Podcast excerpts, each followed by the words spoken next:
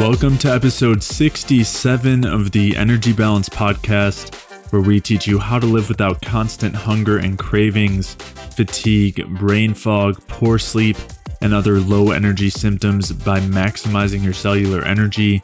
I'm Jay Feldman. I'm a health coach and independent health researcher. And joining me again today is my good friend Mike Fave. Mike and I have been studying health and nutrition together for a long time now, and Mike also draws on his experiences from working within the healthcare industry. Today's episode is part five of our series discussing non alcoholic fatty liver disease and in today's episode, we'll be focusing on endotoxin and PUFA as primary causes of fatty liver disease. And throughout the series, we've been discussing the general mechanisms and physiology underlying this condition. And we've been spending a lot of time on this because this is a pathology that directly applies to virtually every other chronic health issue or symptom out there. And we have been working to try to simplify these mechanisms by referring to some graphics so if you'd like to see those, then you might want to watch this episode on YouTube, but we'll also make sure to describe these graphics verbally. And throughout this series, we have been diving pretty deep into the physiology, but toward the end, we'll discuss what this all means as far as diet and lifestyle and supplements for reversing this situation and virtually every other uh, health issue that's related to the same pathology. But if digging into the physiology is not as much of your cup of tea, if that doesn't interest you as much, or if you're new to this podcast, then I'd recommend you go back and check out episodes one through seven, where we took some time to build a foundation as far as the bioenergetic view of health is concerned. And in today's episode in particular, we'll be discussing how endotoxin drives inflammation and stress while downregulating our metabolism. We'll be talking about why alcoholic fatty liver disease is not all that different from non alcoholic fatty liver disease. We'll be talking about the protective effects of saturated fats in non alcoholic fatty liver disease. We'll be talking about how endotoxin and polyunsaturated fats can cause non alcoholic fatty liver disease. And we'll also be discussing nutrient deficiencies that contribute to energy failure and non alcoholic fatty liver disease. To check out the show notes for today's episode, you can head over to jayfeldmanwellness.com slash podcast, where you can take a look at the studies and articles and anything else that we discuss throughout today's episode. And if you are dealing with any of the chronic health issues or symptoms that we've been discussing throughout the series, maybe that is fatty liver or insulin resistance or other related conditions like diabetes and heart disease, or maybe that's other low energy symptoms like chronic cravings and hunger, fatigue or joint pain, or weight gain or digestive symptoms like bloating or inflammation, brain fog, poor sleep, hormonal imbalances, or any other low energy symptoms or chronic health issues like autoimmune conditions. And if you are experiencing any of those things, then I'd highly recommend you head over to jayfeldmanwellness.com slash energy, where you can sign up for a free energy balance mini course where I'll explain how these different symptoms and conditions are really caused by lack of energy. And I'll also walk you through the main things that you can do from a diet and lifestyle perspective to maximize your cellular energy and resolve these symptoms and conditions so to sign up for that free energy balance mini course, head over to jayfeldmanwellness.com slash energy. And with that, let's get started. All right, so up until now, we've talked about the underlying mechanisms that are going on in non alcoholic fatty liver disease and even alcoholic fatty liver disease that involve these issues with mitochondrial respiration, with energy production. We end up with a lack of energy and all these other problems and that causes fat accumulation as a backup response. And we talked about how some of the evidence for this, beyond just seeing those mechanisms, is also that we see elevated stress hormones and that you can cause the same situation by just using elevated stress hormones. And so you see particular hormonal changes along the way, and all of those things reflect what's going on in this state, in this condition. Now, what we haven't talked about yet and have been kind of tiptoeing around is what actually causes this situation, what causes the elevated stress hormones, what causes the inhibited energy production and elevated reactive oxygen species and oxidative stress and all of the problems that come with that, including the fat production. Again, just to clarify too, we're still on the fat production side of what's going on in fatty liver, what is leading to the production of fat. We still have not talked about the clearance of fat as much. We've talked about it a little bit because it's involved, but there are some specifics that we'll talk about there later on.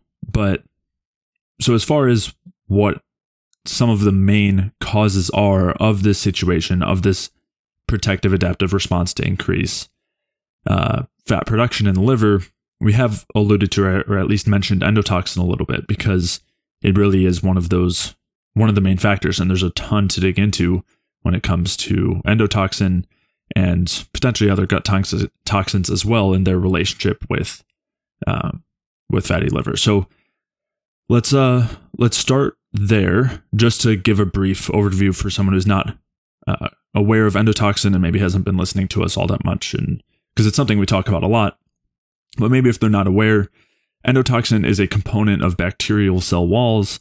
Uh, generally we're talking about the bacteria that are living in our guts and we want that endotoxin to stay there. When it does not stay there and ends up in our bloodstream and throughout our bodily systems uh, we tend to see a lot of issues. We talked about it in terms of various other metabolic issues in the past, talked about in terms of, of heart disease and high blood pressure and uh, virtually every other issue that exists health wise. And fatty liver is certainly no, no exception there. Uh, endotoxin instead seems to have a very direct causative uh, role here and again, when we're talking about this, what this really comes back to is what's going on with the bacterial population in our guts and just our gut health overall. So, yeah, let's start with that. You want to kick us off, Mike? Yeah. So, the first thing that, and I, you prefaced it, you prefaced it perfectly. Is the first thing is the endotoxin comes directly from bacteria in our gut. It can come from any bacteria in general, but the endotoxin that we're seeing in most of these chronic states that involve metabolic syndrome, heart disease, diabetes, chronic kidney disease, fatty liver disease, uh, any impaired glucose tolerance, obesity is primarily coming from the gut. The other mm-hmm. and, and, it's and it's it's it's kind of it's a chronic low level drip coming from the gut. It's not some massive infection to a large extent. It's you know like if you were to have like a huge skin infection or a a boil or cellulitis or something like that, it, or if you had pneumonia, it's more specific to just a trickle of endotoxin coming in from the gut, from the gut, usually from an overgrowth of gram-negative bacteria. Uh, and this is gram-negative are the main bacteria that produce endotoxin. Gram-positive, mm-hmm. and this is the difference between gram-negative and gram-positive is the structure of the cell wall, which endotoxin lipopolysaccharide is a component of. So the gram-negative basically can produce lipopolysaccharide, whereas the gram positive don't really produce as much lipopolysaccharide if they produce any at all. But they do produce other compounds. Uh, I think that's called lipoteichoic acid, is what Staph aureus can produce. And it has similar immune stimulating effects as lipopolysaccharide or endotoxin. So anytime we're talking about bacterial products from the intestine or or, or endotoxin in general, they're kind of grouped together Mm-hmm. individually they can all have different effects but when it boils down to it at, at the end of it many of these pathogenic bacterial products can cause immune stimulation and a host of metabolic issues in the body through stimulating that inflammatory response. So in fatty liver there's no difference here. Fatty liver basically you can see having in fatty liver cirrhosis and NASH. So i guess to go fatty liver NASH and cirrhosis the amounts of endotoxin are actually increasing over time and the damage to the liver is increasing over time and basically the adaptive processes of the body are are degrading so and right. you can basically what you see in all these states is higher circulating levels of endotoxin and we have a graph uh, i don't know if you want to pull it up and we can yep. talk about it a little bit um, before we do that real quick i just wanted to because you, you made an important point about the the small trickle of endotoxin as opposed to this being an obvious infection and yeah. so that's sometimes called low grade endotoxemia. It's something you see in various chronic health conditions and metabolic issues. And it's becoming more well recognized, but it is, as you said, it, it this this would have in a major infection, you would see very high amounts of these things, but low amounts over time are still a huge, huge problem, driving constant chronic inflammation and chronic uh, impaired energy production. So it, it was an important distinction to make. And then just I wanted to I'll pull up the graph now, and then when we do it, maybe we can also just clarify the difference between fatty liver, which is NAFLD, NASH, and cirrhosis. Okay. So basically, what you can see on the top left is the actual endotoxin scale. So what they're looking at here is they're looking at control versus non-alcoholic fatty liver disease versus non-alcoholic steatohepatitis. That's NASH. Yeah, that's NASH. So to clarify, non-alcoholic fatty liver disease, and we've talked about this in previous episodes, is just the buildup of fat inside the liver. Non-alcoholic, and it's usually it doesn't come with a severe pathology to the liver. It's more just like the liver storing an excess of fat. There is pathology there, but it's not to the extent that it's extremely damaging. Whereas non-alcoholic steatohepatitis is where you actually have se- like severe inflammation of the liver going on with the buildup of fat. So Mhm. NAFLD can progress to N to NASH, but it doesn't always do so. Most of the times it doesn't. And then the next step after NASH is cir- cirrhosis, and that you can see that on the bottom. What they're looking at here is you can you can look at what's going on as far as how much endotoxin you have going into the blood, what you have in your serum, and that's what they're looking at.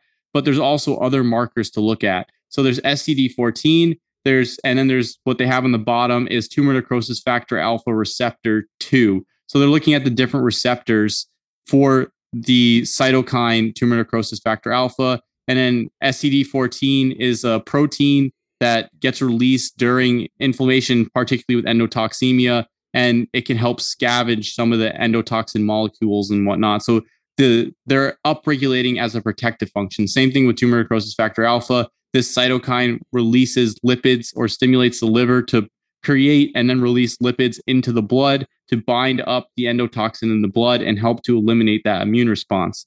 So the what they're trying the reason researchers in most of the endotoxin studies will look at all these factors because they say okay we have endotoxin but is it causing an effect because and the reason this is important is because in certain studies like the the saturated fat studies where they feed saturated fat to people and they show increases in serum endotoxin they don't often have increases in these inflammatory markers like SCD14 or tumor necrosis factor alpha uh, to any large extent, maybe minor.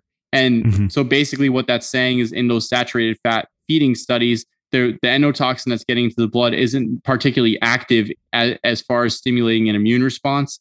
And this goes hand in hand with the overall pathology of fatty liver and the overall function of tumor necrosis factor alpha and what endotoxin triggers. So the endotoxin, once it gets into the bloodstream, once it gets into the serum, it will trigger the it, depending on what cells it interacts with. If it gets a hold, if it interacts with like macrophages, then the macrophages, which are immune cells, will release tumor necrosis factor alpha. The tumor Mhm. necrosis factor alpha will stimulate the liver to produce lipids. That's your LDL, that's your triglycerides, that's um, you have the chylomicrons coming in from the gut, which is basically all of fat bound up into certain certain structure with um, like fat globules so that they can be processed. They move through the lymph, all that type of stuff, and essentially those fatty substances can bind endotoxin. Now, why can they bind bind endotoxin? Endotoxin has a lipid tail, uh, and the lipid tail can interact with these fatty acids and basically once it's bound into there it doesn't stimulate that immune response. So the body is increasing fatty acid production at the liver and in the blood to protect against that endotoxin to basically bind it up and not stimulate not stimulate um the the macrophages and and the the other immune cells in the body to have such an inflammatory response. So it's a protective mechanism. Cholesterol production and fat production by the liver elevates in many chronic states and many different states of inflammation. So overall, the, there's a reason that that's going on.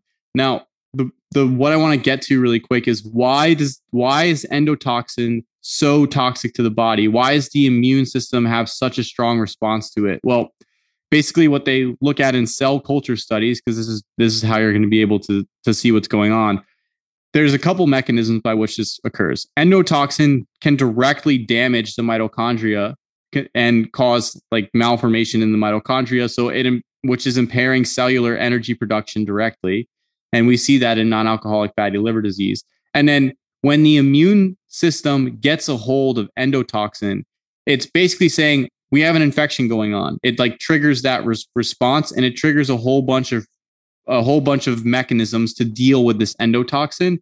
And one some of those things include production of cytokines that stimulate inflammation, and then also in increased productions in nitric oxide and through inducible nitric oxide or nitric oxide synthase.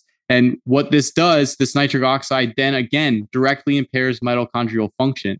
And the the the, the immune system is upregulating with endotoxins specifically because when you when the immune system finds these different components of the bacteria or the or the fungus or the parasite or the virus inside the body it basically signaling the body hey we have some stuff here that you know doesn't necessarily belong. Maybe there's something else going on. And the it's it also depends on the state. So endotoxin will in an unhealthy person somebody who's been eating large amounts of polyunsaturated fats been kind of eating a crap diet for a long period of time has significant amount of stress, the response will be stronger from the endotoxin because the immune system will be primed towards this this response, especially if somebody's loaded up on omega six fatty acids, which stream, stimulate strong inflammatory production of uh, or stimulate the production of strong inflammatory prostaglandins. So, and basically that's what you see in in some of the studies with alcohol feeding to induce liver damage with endotoxin. When they give corn oil, it makes the effect like which is high in omega 6, like strongly, strongly increases the effect. So, but if you, so basically your, your state of your body will affect, will determine the effect from endotoxin. If you have less polyunsaturated fatty acids, in, incorporated into your tissues and less available for strong inflammatory mediator response, you may not get as, as, as strong an effect. And you see this in the studies as well, where when they replace the diet with monounsaturated or saturated fatty acids, they they can lower some of the inflammatory mediators and they also can lower some of the damage to the cells because the cells aren't loaded up on polyunsaturated fatty acid. And this will tie into uh, Jay is actually going to cover this in in a like one, once we get through the endotoxin, the oxidative stress side of endotoxemia. So uh, the next the the some interesting studies have been shown with endotoxin as far as fatty liver goes. Go ahead. Yeah. You want to? Yeah, I just wanted to summarize a bit. Uh, so you had mentioned that the main reason why endotoxin is a problem is because it inhibits mitochondrial respiration. You talked about that. So that's part one most important thing that we've that, that we're kind of getting at is that it that is one of the main mechanisms through which it's causing the issue that is fat production. So that's one area that it does it but also because it does that, it triggers inflammation. You mentioned TNF alpha as, as one of the markers of that, and that's what that study with the grass was looking at. So I'll come back to that in a second. So we have inhibited respiration and the fact that endotoxin is known as an issue. Our bodies know it's an issue. So then it triggers inflammation to deal with that problem. And then, and so we see the markers of that.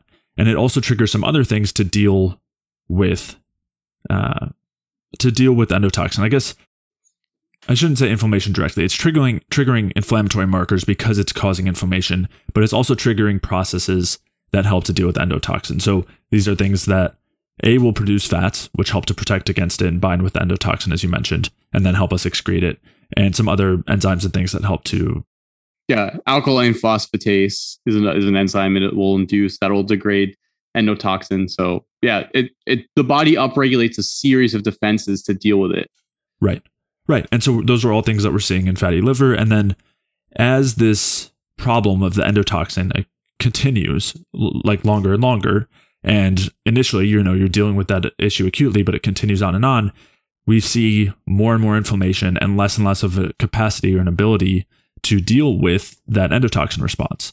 Yeah. So that's that's what we're seeing in that graph. So just to pull that up real quick, and then we'll go on to those other studies and things, just to contextualize the graph initially what we're seeing in, in non-alcoholic fatty liver disease, which is the less severe version, right? That's that initial defensive response.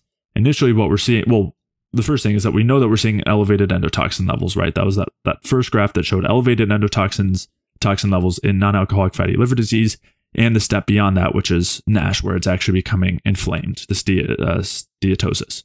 Um, steatohepatitis. Steatohepatitis, right? Yeah. Which is the liver inflammation. So we're seeing the increase in uh, endotoxin levels. As the disease progresses, we're also seeing increases in these defensive responses, right? So mm-hmm. that was the SCD 14. Yep.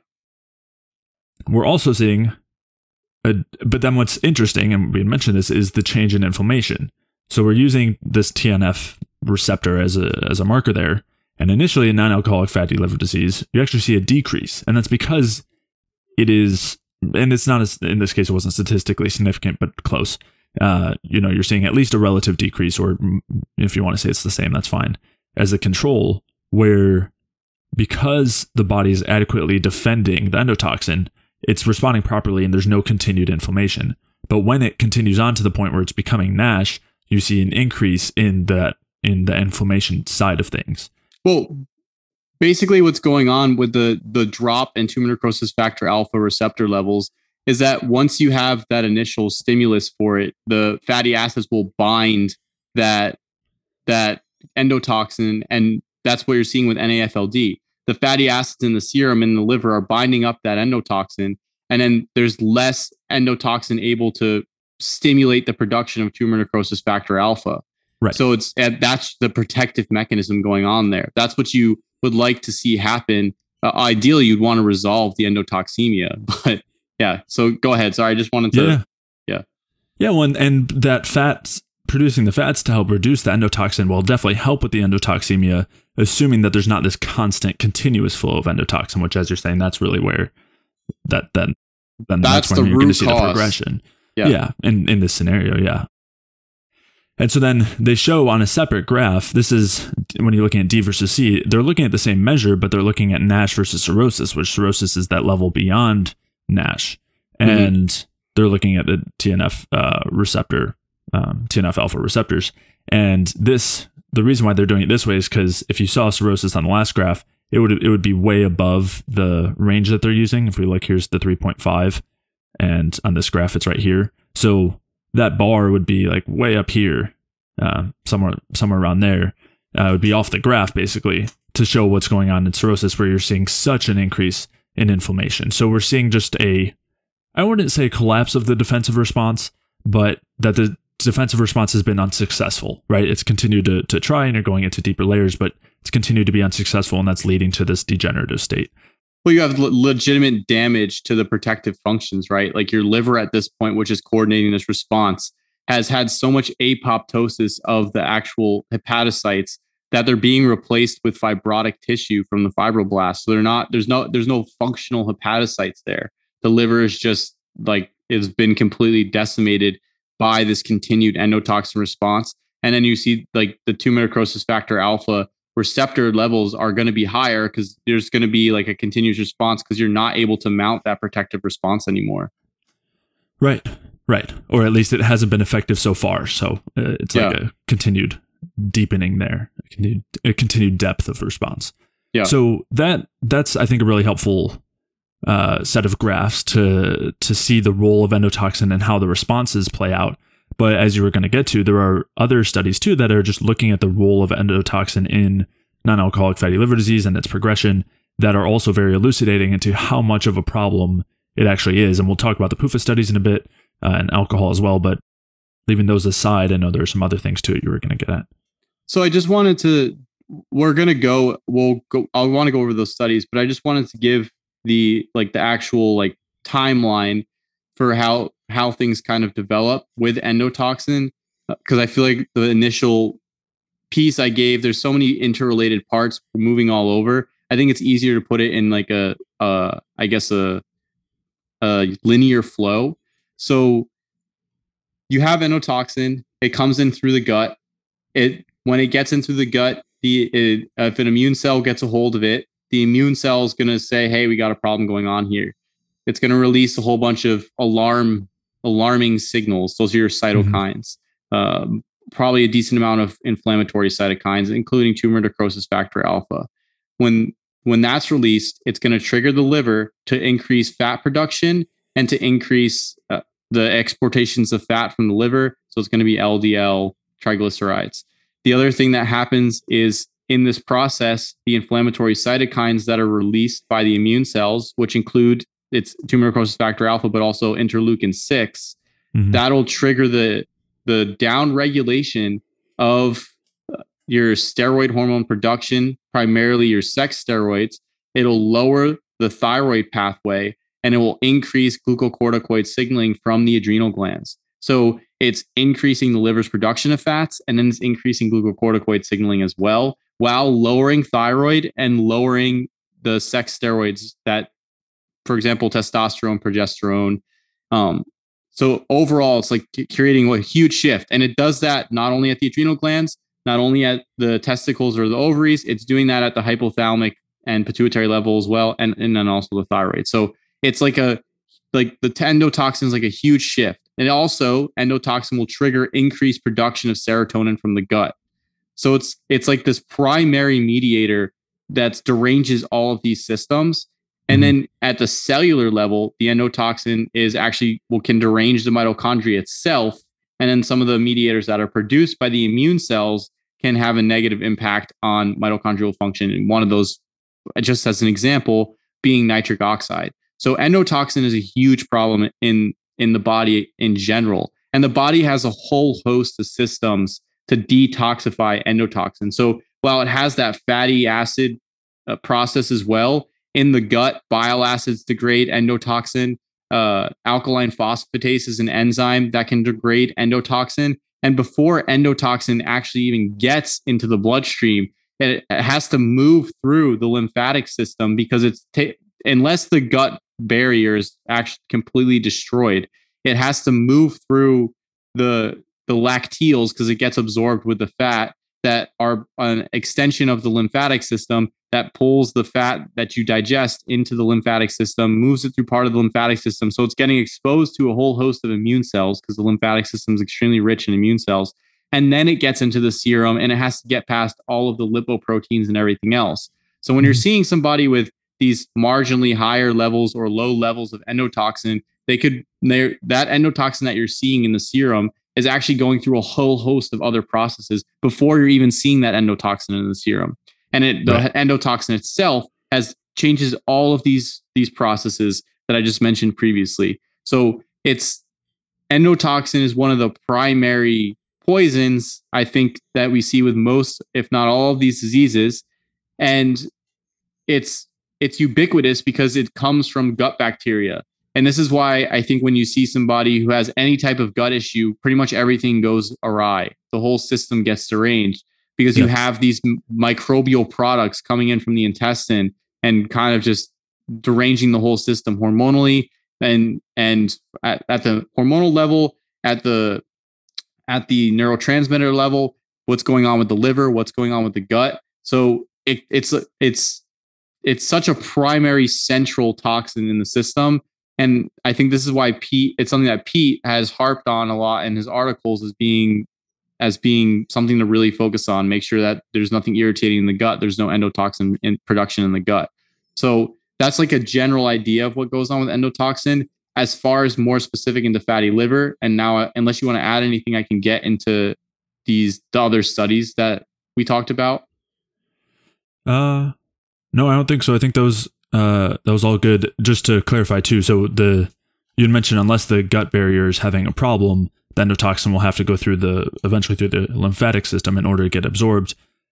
And that requires, as you mentioned, it it's uh, fat mediated, right? The specifically saturated fats are binding with it, and the it's they use these um these lipid rafts. Right, right. It's it's like a conglomeration called a lipid raft, and so some people will point to that as being a bad thing, but it's actually mm-hmm. really the safest way to get rid of endotoxin because it, as you mentioned, goes through all of these kind of barriers to protect it and detoxify it. Then it goes to the liver where it can be further detoxified. That's the reason why that can be better is because A, if you leave endotoxin in the gut, it will on its own damage the intestinal barrier and cause intestinal permeability and then come straight into the bloodstream. So if yep. you have endotoxin in the gut, it is much better to have it be transported with the saturated fats. This is not a reason to avoid saturated fats, as some people in the bioenergetic community would suggest. I mean, at least that's not yeah. our view. So, so I just wanted to clarify that, and then also real quick that intestinal permeability, either caused by endotoxin or anything else, will bypass all of that and then cause and a major right issue. in the bloodstream. Yep, exactly. And so we'll talk about some things that'll cause that and are worth considering as mediators again between this endotoxin and fatty liver. So the one thing I do want to point out though is if there is intest, and we're going to talk about it, but if there is intestinal permeability, where endotoxin is leaking through, it doesn't go directly into regular circulation. Has to go to the liver first because right. it goes through the portal vein. So the liver is like liver is like the number one target for endotoxin pretty much all the time. And that's why you see in, in high endotoxin states, the liver takes like a huge hit. It gets it gets pretty much beat up by endotoxin because the endotoxin is such a poison to energetic production at at the at the cell in general.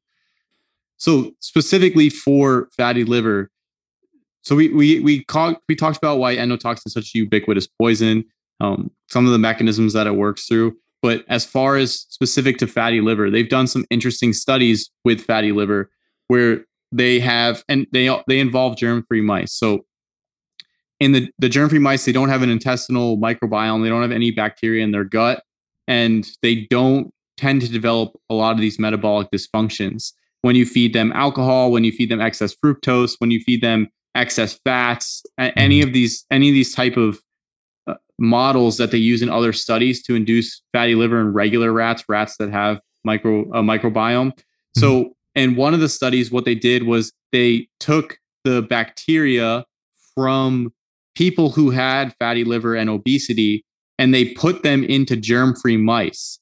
And then the germ-free mice developed fatty liver, obesity, and impaired glucose tolerance when when they when they put these this bacteria in and then when they in those people when they adjusted the diet a certain way it eliminated their fatty liver and they lost the weight or they lost some of the weight. And then the same thing in the rats. When the rats uh, diet was adjusted even despite having that bacteria in there the fatty liver was adjusted and it it, it was basically minimized and then were eliminated or it couldn't be developed.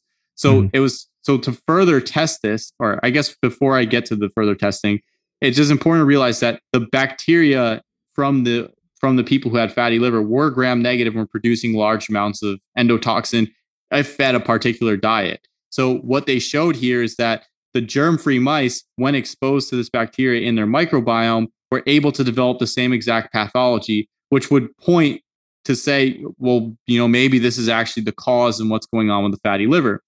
So they they further furthered that experiment to see what exactly it was. So in the first, in the that was the first phase. In the second experiment, they knocked out toll-like receptor four in these germ-free mice, and the toll-like receptor four is the main, or TLR4 is the main receptor for endotoxin on the immune cells. So basically recognizes endotoxin. The immune the immune cells use it to recognize endotoxin. Other cells do as well and then they stimulate this inflammatory response. So when they knocked out toll-like receptor 4 in these germ-free mice, despite the germ-free mice having this this non-alcoholic fatty liver disease bacteria in their gut and being fed a diet that induces their production of endotoxin and growth, the mice didn't get the same level of fatty liver and impaired glucose tolerance and obesity when they knocked out TLR4. So what this is showing here is that the signaling of endotoxin in the immune cells from this these pathogenic bacteria in the gut was is what's producing the pathology. So they took it even a step further. And rather than knocking out toll-like receptor 4 in the rats, the germ-free rats, they knocked out the bat the the bacteria's ability to produce endotoxin by inhibiting one of the enzymes that codes for part of the protein in the endotoxin structure. So now the rats, the the the bacteria couldn't produce a functional endotoxin, but it, you still had the same bacteria in those in those what once were germ-free rats.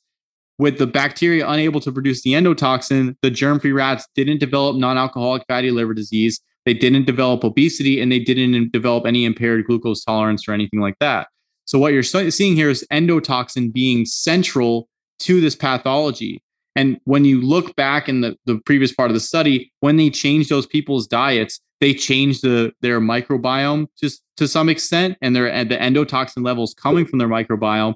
And then those people didn't, those people basically eliminated their non alcoholic fatty liver disease. So, studies like this are showing that endotoxin is central to this pathology. When you talk about the other pieces that I brought together before, where you see endotoxin's effect on lowering thyroid, lowering sex steroids, and upregulating glucocorticoids, and then signaling fat liver fat production from the liver with tumor necrosis factor alpha and IL 6 and causing inflammation, and then also damaging mitochondrial function. All the mechanisms that we just talked about before, as far as what's causing fatty liver disease, when you look at um, the mitochondrial dysfunction, the excess production of fats, the excess, the exportation of fats, the upregulation of glucocorticoids, it's literally endotoxin is signaling all of these processes. So there's a couple, there's another, there's some other more interesting studies to uh, the other there's one other part of this germ free study that I want to mention. They rather than putting in this pathogenic bacteria from these these uh oh, these obese people who had non-alcoholic fatty liver disease, something else they did was they put in another type of bacteria that produced a, an endotoxin as well, but the endotoxin had a different structure, so its its inflammatory function wasn't the same.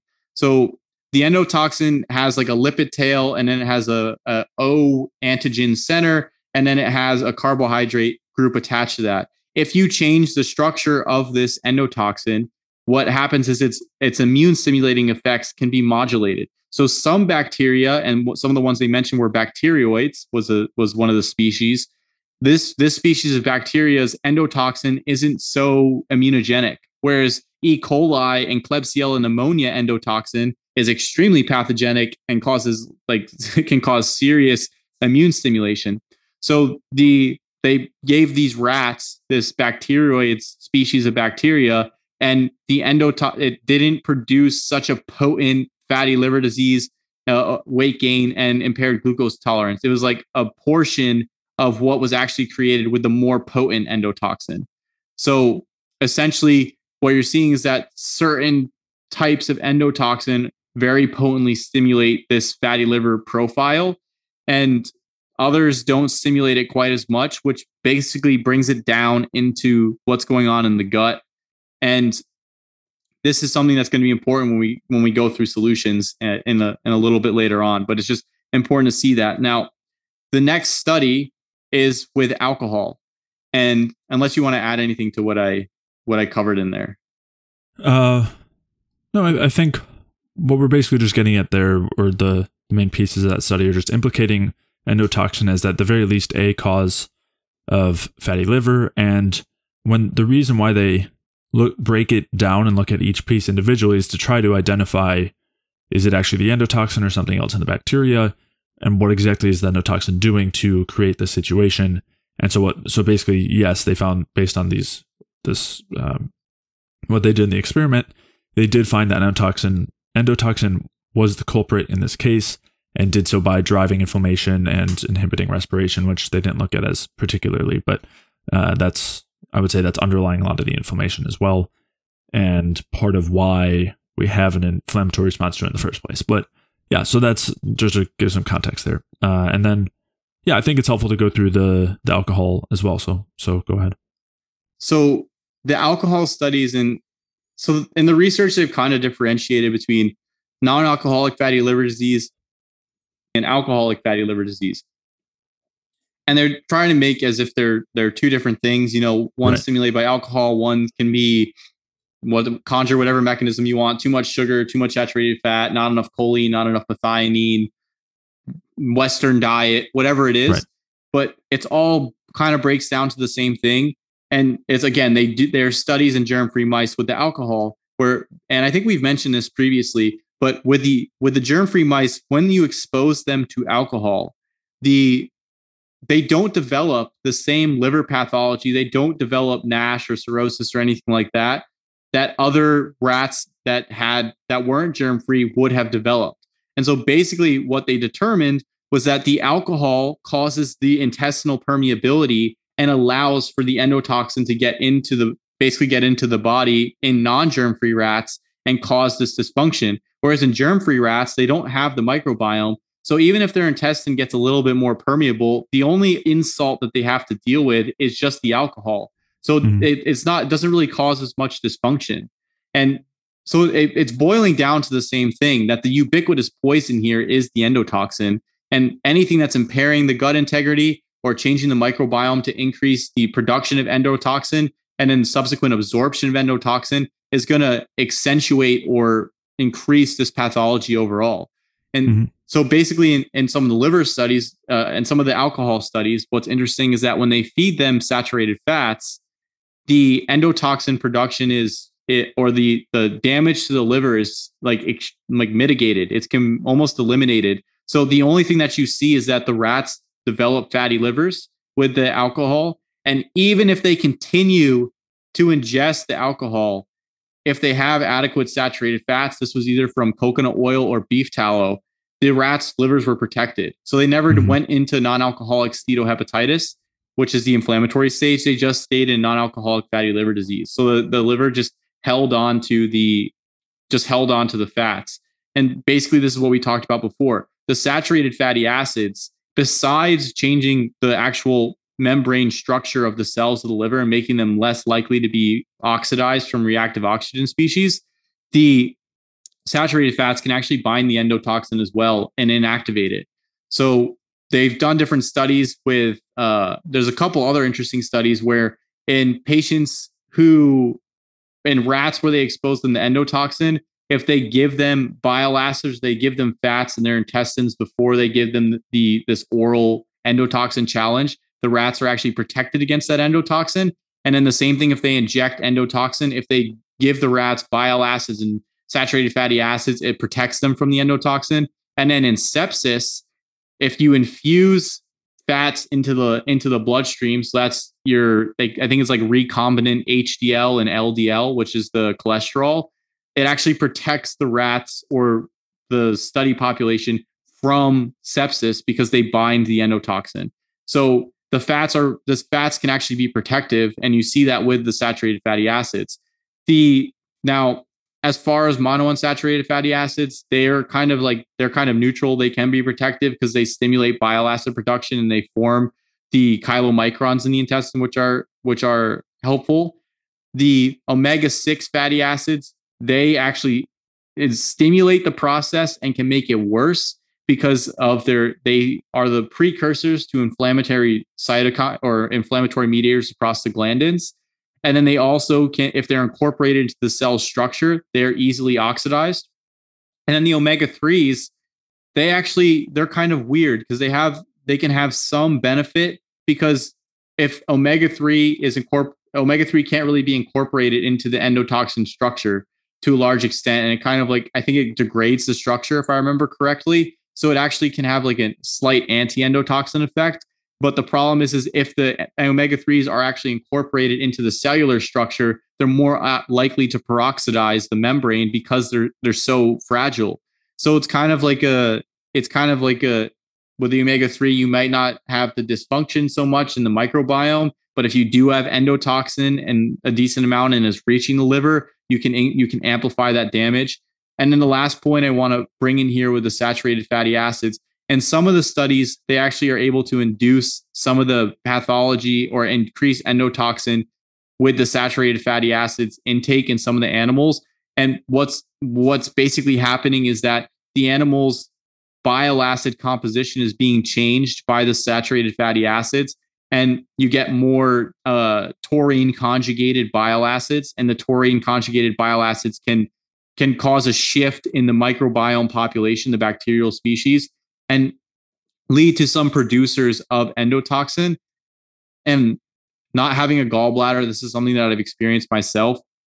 But I think for people who do have a gallbladder and their their their biliary and hepatic cycling pathways with bile acids are functioning appropriately, the saturated fatty acids might not be as big of a deal because they're able to absorb their bile acids appropriately and put them out appropriately. But with somebody, when that gets disrupted by removing the gallbladder or something like that, it might cause more of an issue. And the animal models, I think you see this is because their their intestinal structure is set up a little bit different, whereas rats are made to ferment. And we talked about this with some of the fructose and and sugar feeding as well from fruit.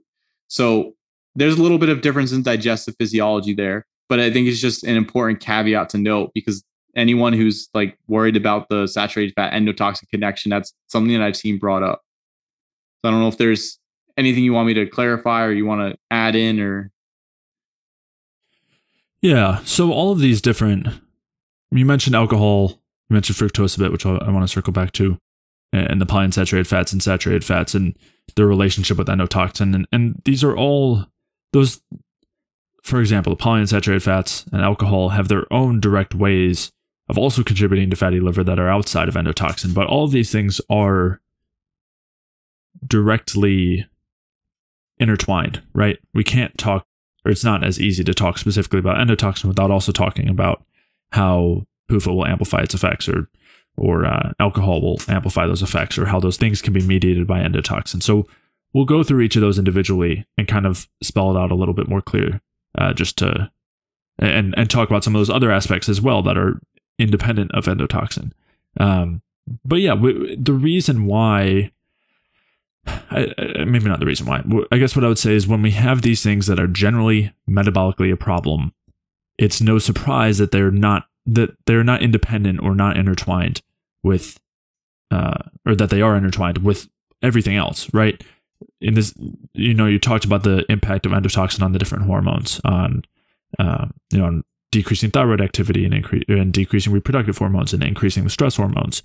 And those things compound as well. When you have elevated stress hormones for any other reason, for example, they'll also decrease the thyroid hormones and decrease the reproductive hormones.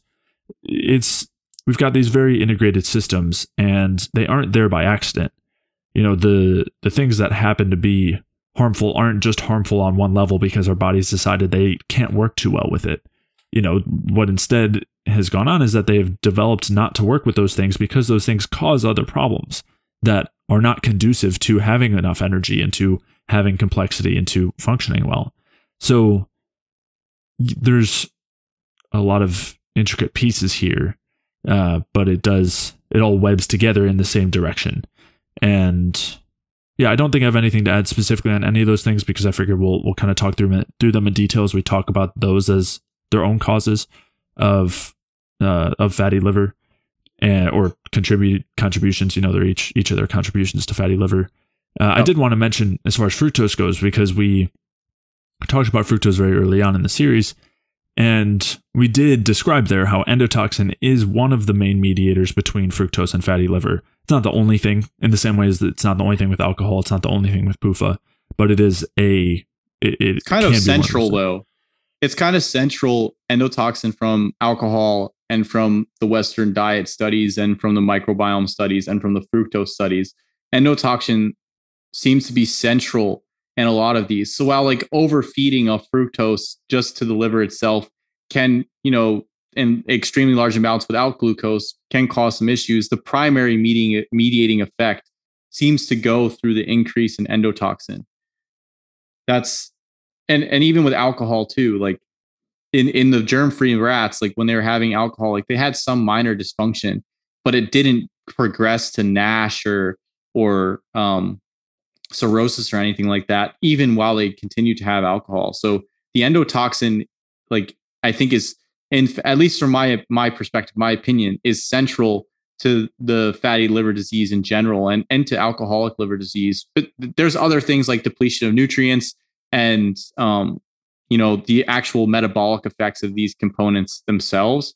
But I just think that the endotoxin is kind of like that that wrench in the gears that starts to really derange a whole host of pathways and the body tries to start piling on these feedback loops to address it yeah i see it as a central piece i just don't see it as as the and and obviously like i uh, obviously it's seen that when you take something like fructose and you remove the endotoxin component it's nowhere near as harmful but that's kind of like uh what's a good example we'll see i'll see if something comes but you know any time that you have multiple bad things, it's going to be a lot worse than one bad thing. So I think yeah. fructose, in the context of a rat who is not healthy and you know and on and on and on, and it's given without glucose and all of that, is going to cause a lot of problems. If you have endotoxin there, those problems are just going to show up much quicker and be much worse. If you don't, I think they'll still end up happening.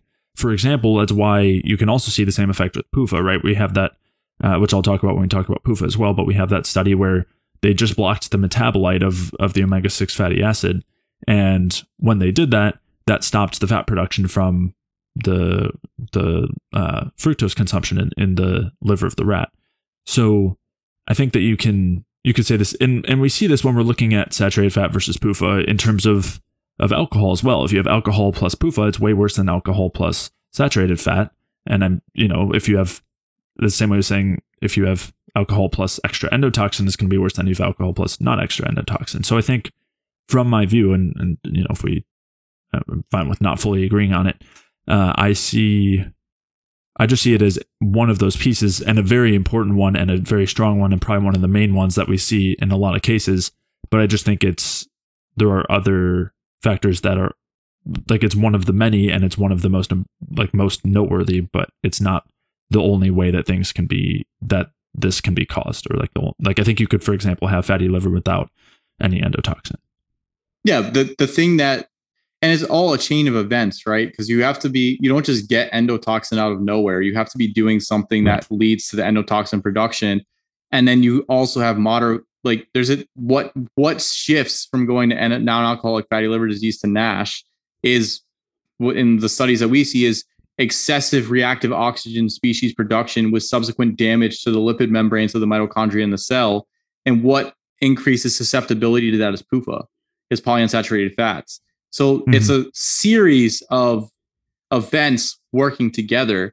It's just I see like if you had a fuse and you set up the fuse, all these things would would, you know, they're like making that fuse get real close to the fire and very easily very reactive to being lit and endotoxin is kind of that spark where it's like you have you you take somebody and the, the thing is it, it it's not a perfect analogy because high amount of omega-6 consumption can cause dysfunction in the gut and all that type of stuff as well. Sure. but it's like if you have if you have your tissues loaded up with polyunsaturated fatty acids and then you start throwing the the the endotoxin in there you just let the, you're lighting the match on the fuse. And then essentially it's everything from there starts to derange and you nutrient deficiencies and like it brings all these things to the surface which is why i think you see people it's like i was all great. And then it's like i hit like 26 and boom or i hit 50 and boom it's like you recruit all these these small minor chinks in the system and then finally something happened that set off set off the the chain of, of events connecting all of these little chinks together nutrient deficiencies endotoxin accumulation of talk of toxins in general whether that's PUFA whether that's heavy metals, whatever it is. There's it's that's like kind of the idea like the straw that broke the camel's back, right? It's like right. one little thing kind of snaps off a whole a whole system that has been slowly deranging over time. Mm-hmm. Yeah, yeah, absolutely. Let's talk about how these other factors outside of endotoxin do contribute to the inhibited respiration that underlies fatty liver, and then that leads to the progression to NASH. So PUFA is one of those huge players. And we've talked about this in so many other contexts. And we've done that because it is a really good way to create dysfunction. It's a really good way to block our ability to produce energy. And it does it in a few different areas. I'm just going to breeze through these real quick because we've talked about them a bunch before and I'll refer to those episodes. But basically, for one, PUFA is very susceptible to damage. And uh, because of that, it will easily become oxidized or peroxidized.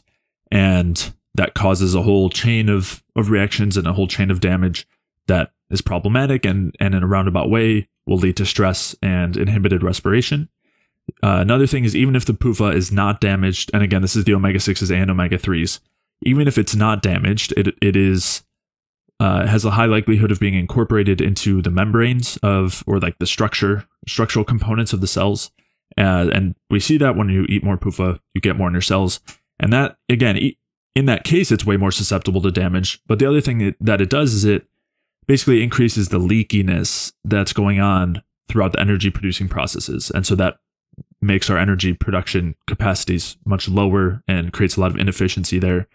Uh, so that's that's one thing. Another thing that it does too is so the other side of the leakiness is it also inc- increases, and this is called permeability. So it increases proton permeability, which is important for um, well is important not to do when you want to increase ATP production. And it also increases uh, permeability to ions like sodium, uh, which is not a great thing because we want to be able to exclude ions like uh, like sodium and calcium. So that's the second way. And then the third way is that PUFA can be converted to various metabolites, which are called eicosanoids. And there's a few different enzymes that do this. And this results in things like prostaglandins and leukotrienes, and, and there's several others. And these basically amplify inflammatory signals. And so when you do have inflammation, when you have stress, when you have damage, these encourage those things to further, to they drive them further. And we see all of these mechanisms playing a role in fatty liver disease. There's a lot of, uh, and we'll point to in a moment, a lot of research where they see these different mechanisms as as primary drivers of the non-alcoholic fatty liver disease state driving fatty liver. Is there anything you want to add in? Uh, I just wanted to clarify what you're talking about with the proton leak. Uh, really quick for people, it's just when the cell is producing energy, it basically you could think of it like making a reservoir inside inside the mitochondria, inside the inner mitochondrial membrane. It creates like a re- reservoir of, of of protons, which are H plus ions or hydrogen hydrogen ions.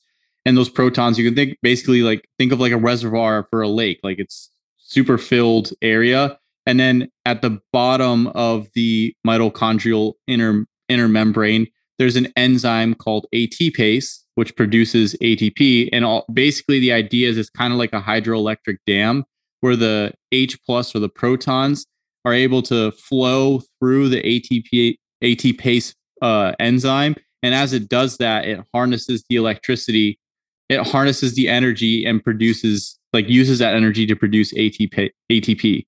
So that's that's so basically with the PUFA situation, with an excessive amount of PUFA accumulated inside the membrane, it it allows more protons to leak when the protons are leaking, you basically can't effectively build your reservoir. So you're able to harvest less energy from what you built up. So you're wasting, you're essentially wasting the energy that you're building up.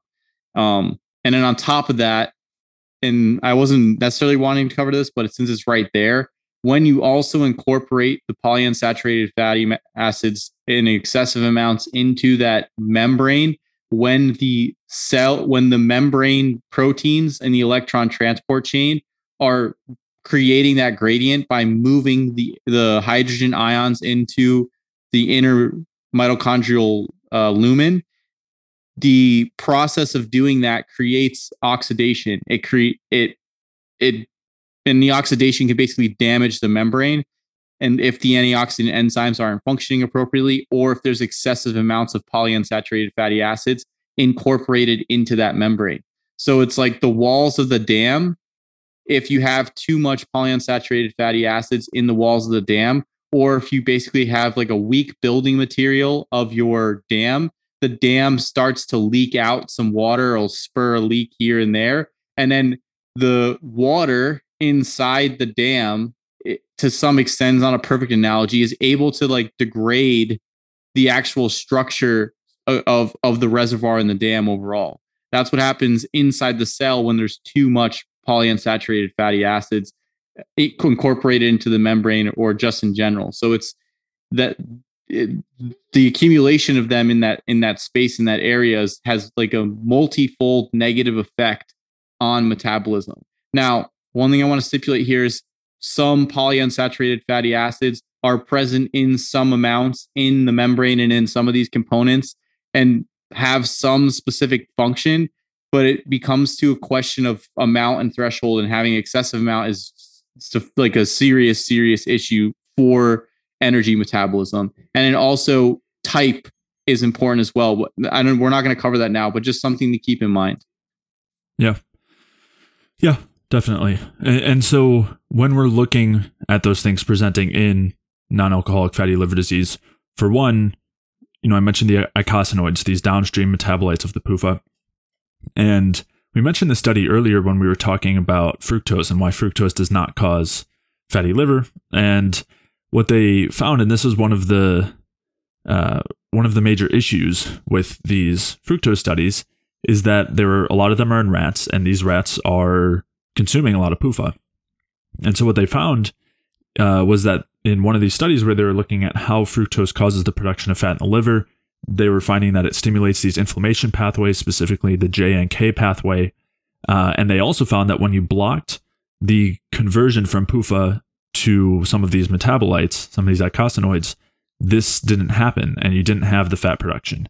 And this was only by blocking the LOX enzyme. So there's also the COX enzyme, which is another one, and there's a few others that lead to all these downstream products from the uh, from PUFA, and just blocking the LOX enzyme was enough to prevent the fat production in the liver in response to fructose.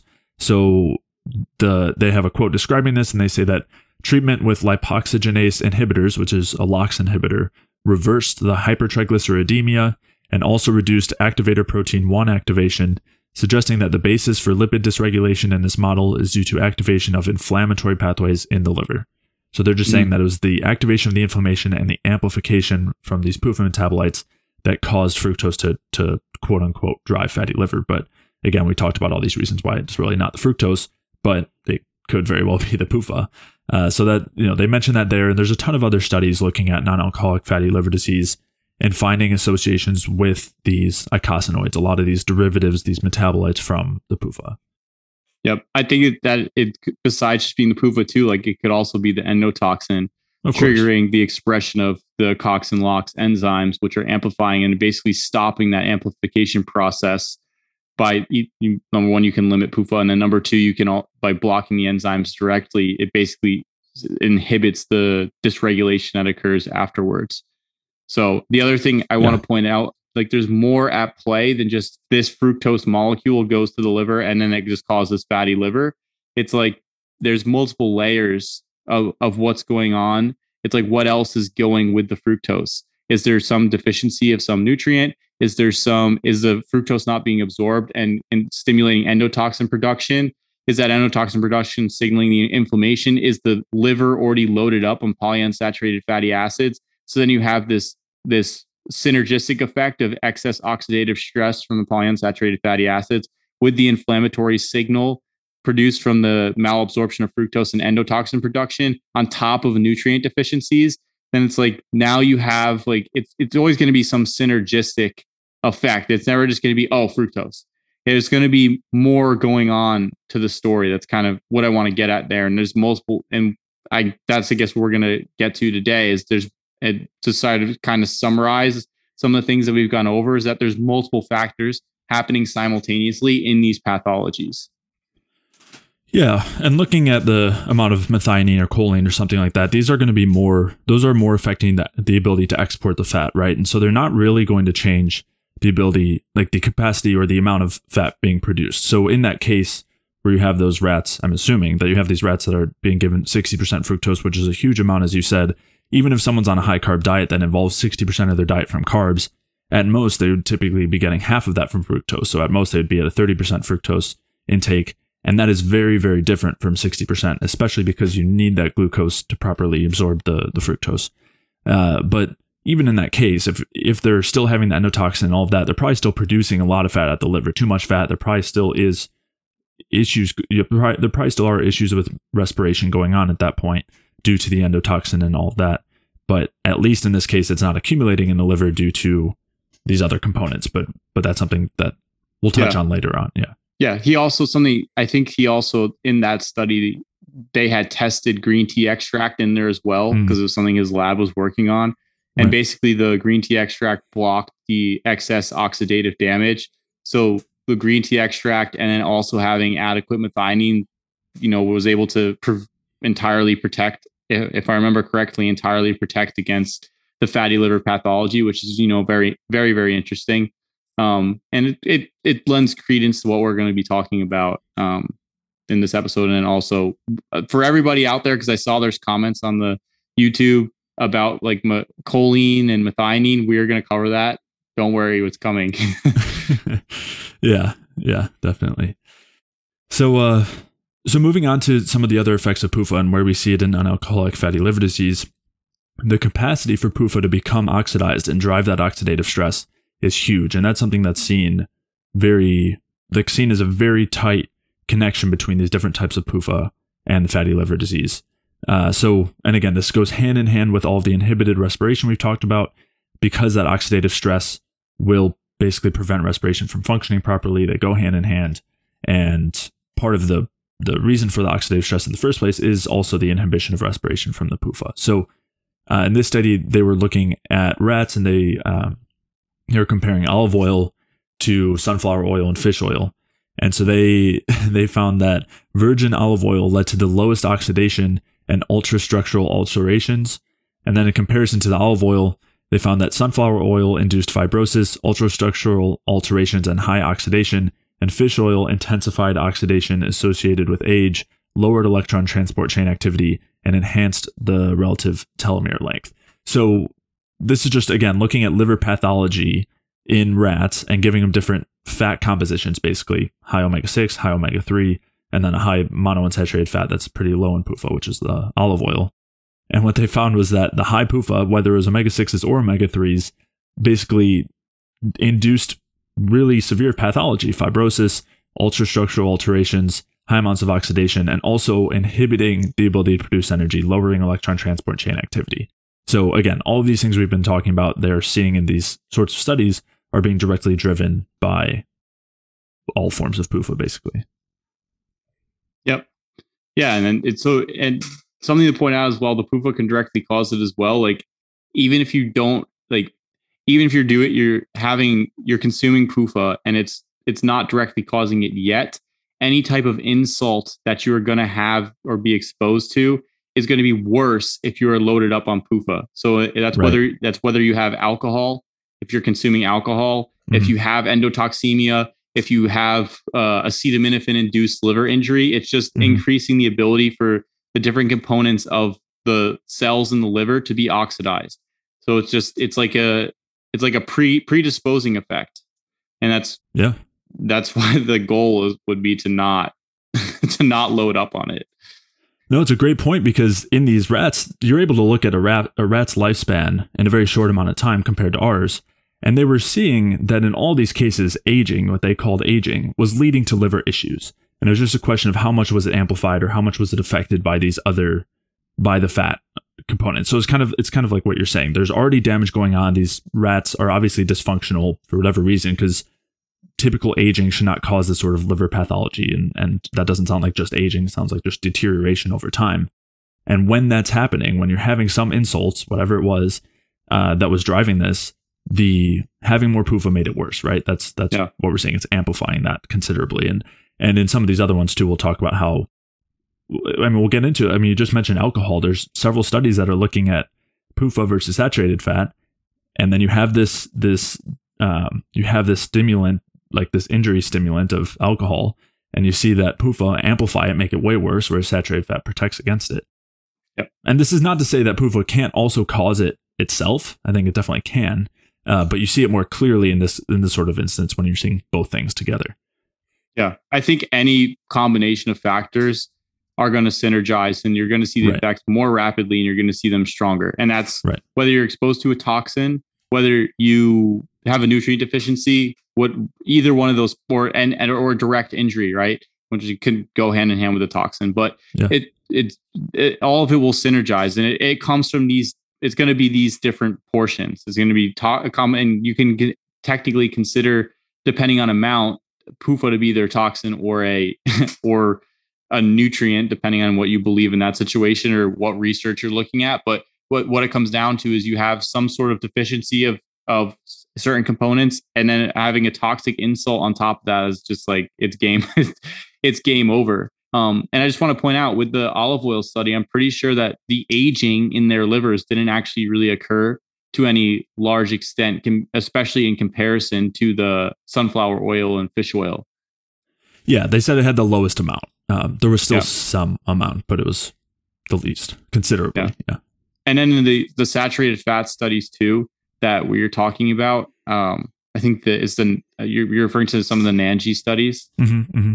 Yeah, so those in those studies too, the saturated fat protected against the liver damage, and it it still it, there was still fat accumulation in the liver, but it wasn't to the extent that it was like like destroying the liver, and that was just they were still drinking alcohol. They didn't stop. The rats didn't stop drinking alcohol. They continued to get alcohol and mm-hmm. the saturated fat continue to protect them. Whereas the others, I think they compared in one study to fish oil, and I think it was a, a sunflower. I, I, don't remember the the other omega six oil that they tested, but essentially, um, essentially the the saturated fat, like they didn't the livers didn't progress to like a histological or or structural damage of the liver cells. They just Mhm. the liver cells just increase the amount of fat content. And as we talked about previously, having fat in the liver doesn't necessarily mean that you're going to damage the liver cells.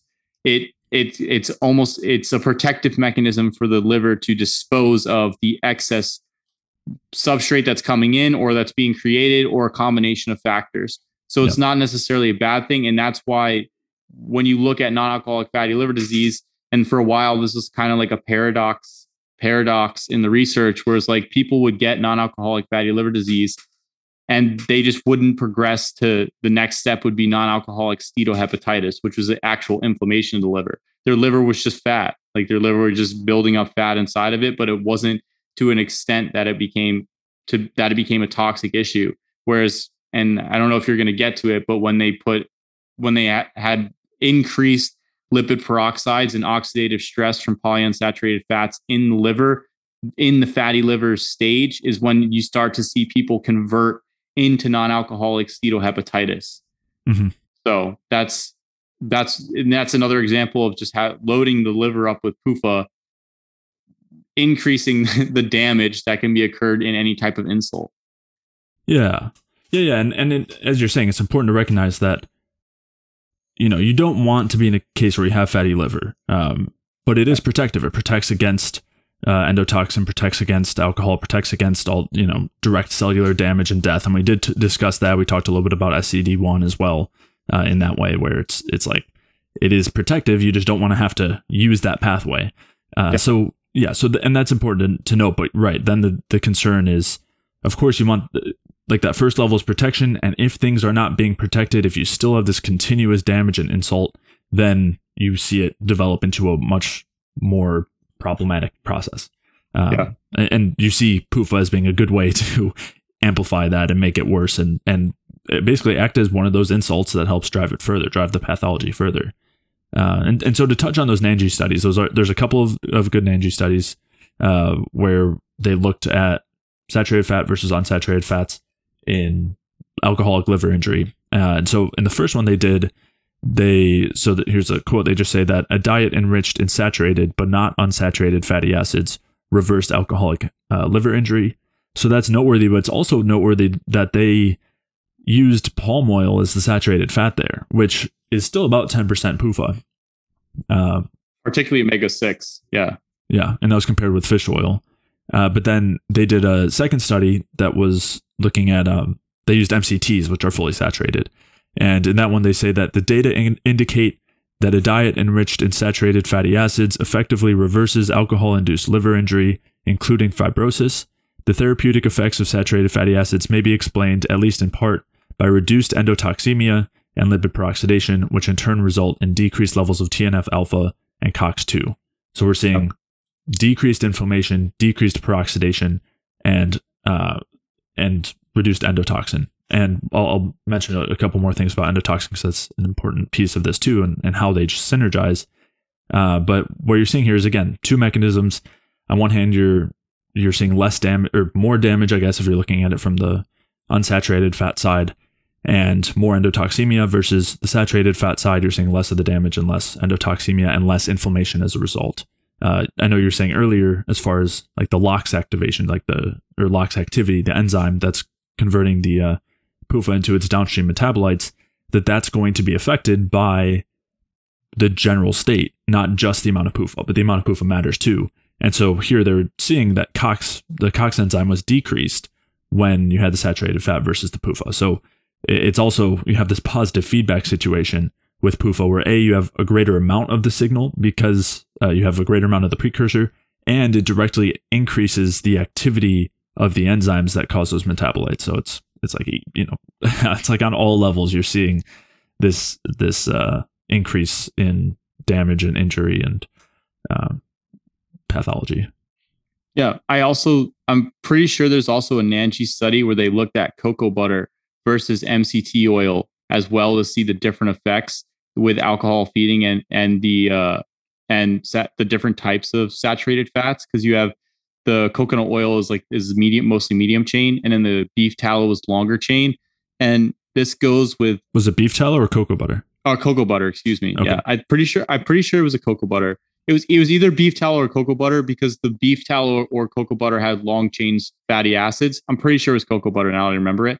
And okay. then the coconut oil or the medium chain triglycerides had medium chain saturated fats.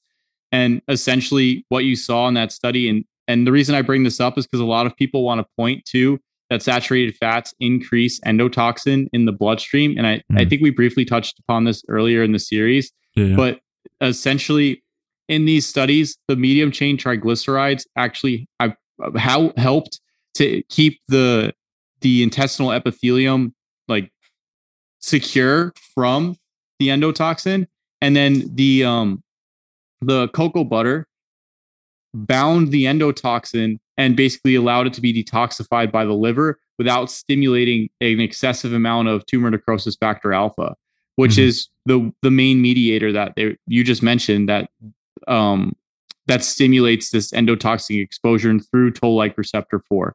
And then you also that the whole pathway upregulates uh, cyclooxygenase and lipoxygenase, which are the the enzymes uh, COX and LOX that further amplify that inflammatory response. So what you're seeing with these saturated fats is that they're helping to mitigate the damage from the endotoxin and then lowering what as you mentioned by changing the actual disposition of or the state of the cells of the liver but by also lowering that inflammatory cascade because they're making the endotoxin and its effects less damaging to the body overall. Right. So it's like there's multiple effects through this situation um, and through these these different fats and and and their their mechanism of action overall. Yeah, well, and another piece we talked about before in in terms of yes, the increase in endotoxin uptake, you could say, with saturated fats is that they're doing it through the chylomicrons, through these lipid rafts that have these protective effects.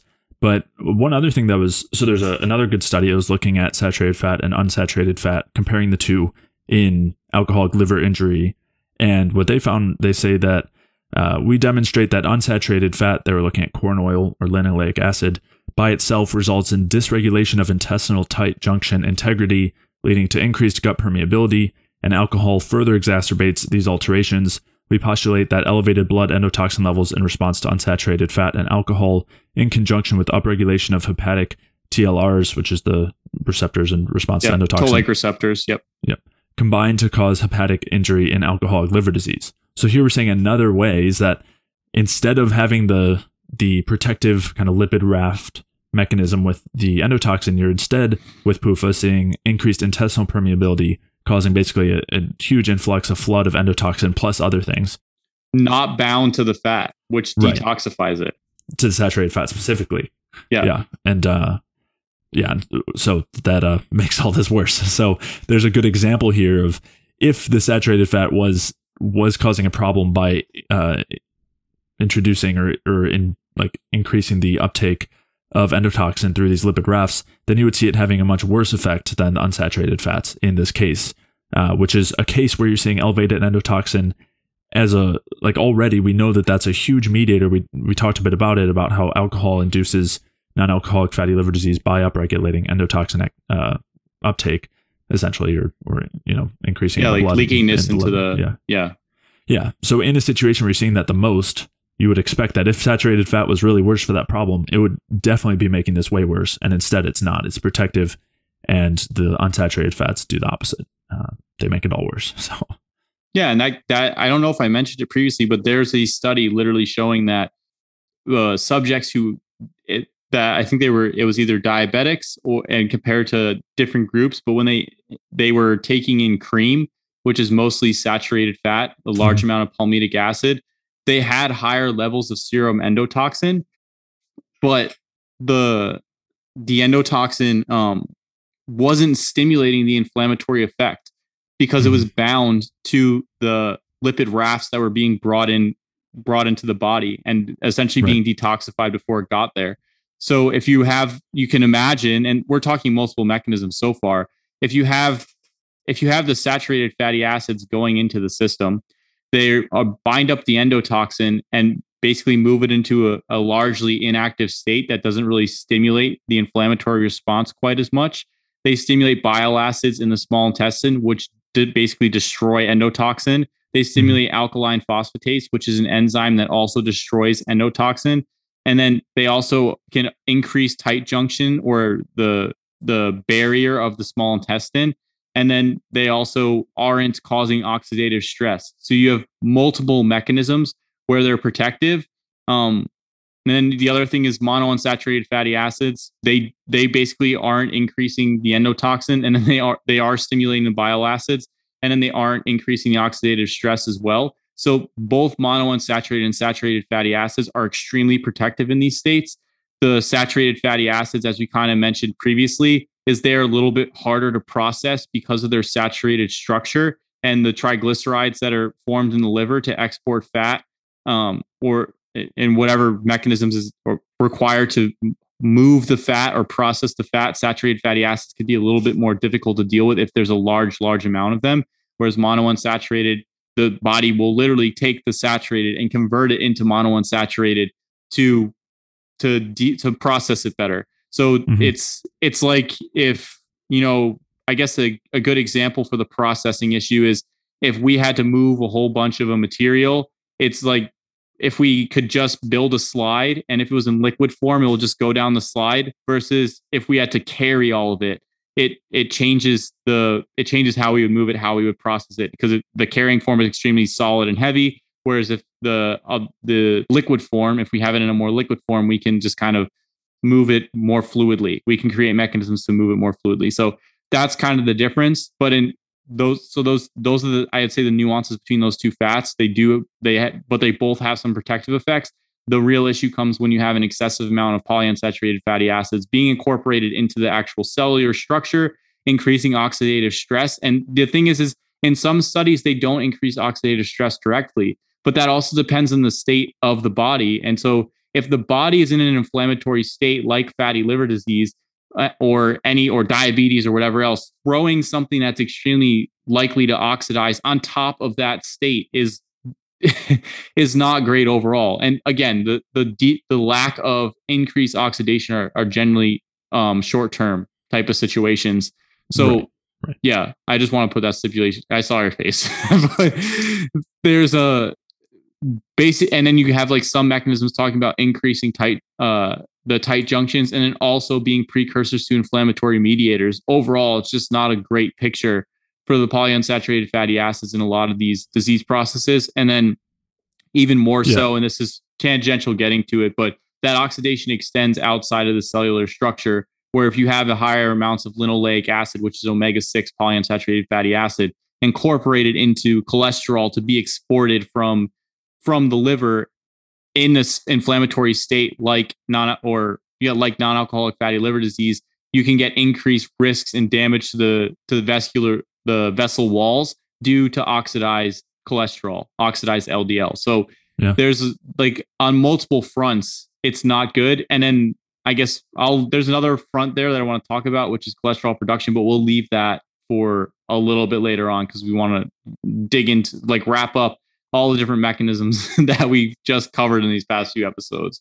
Yeah, yeah. And so just a, a couple of things. So you mentioned the tight junctions. I just want to clarify that the unsaturated fats are decreasing the tight junction integrity.